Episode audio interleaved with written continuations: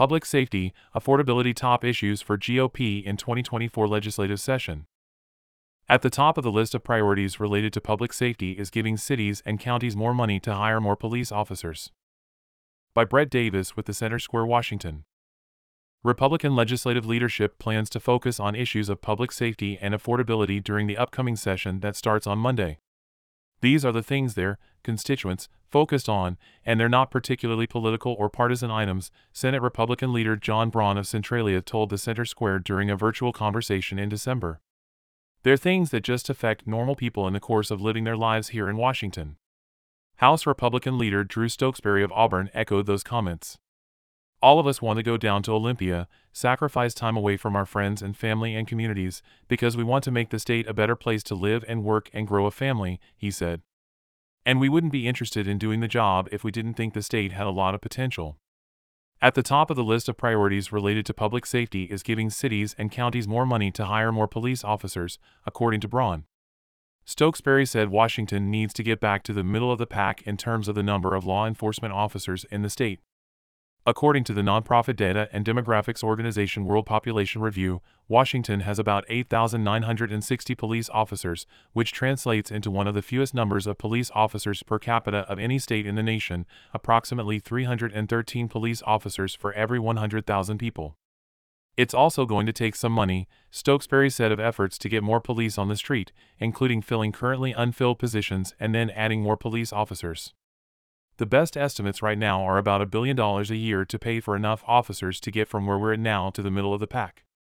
Police officer staffing crises have become common not just in Washington, but across the nation, as the law enforcement profession has been demonized in some political circles, resulting in mass retirements and a drop in recruitment.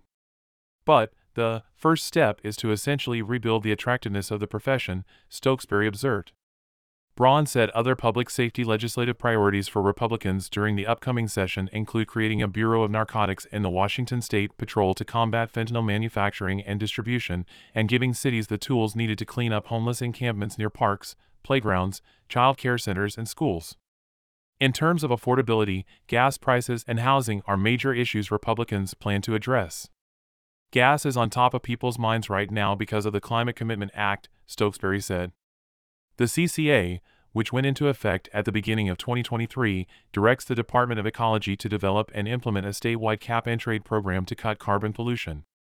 The cap and trade program's carbon auctions have raised approximately $2 billion so far. Critics argue the carbon tax has also raised gas prices. According to some estimates, the carbon tax has added about 50 cents to the cost of a gallon of gas in the Evergreen state. But Governor Jay Inslee and the Department of Ecology have argued that the cap and trade program has had only minimal effect on the price at the pump. Republicans, Braun said, would like to ameliorate the increasing price of gas due to the CCA. Short of repealing the law, the senator said Republicans would like to give some $1 billion of money from the carbon auctions back to the public in the form of rebate checks. Representative April Connors, R. Kennewick, and Representative Mary Dye, R. Pomeroy, have introduced House Bill 2040, also known as the Carbon Auction Rebate, to do just that. On the housing front, Braun said the housing supply needs to increase to lower costs. That means, Stokesbary said, that we have to make more land available for development. How that's done, the representative said, is very important. We have to, in a thoughtful and environmentally friendly way, create more buildable land if we want to have a chance of closing the gap, having enough housing that market rates drive the costs and make it affordable for everybody, Stokesbary explained. The 60 day legislative session begins on January 8th.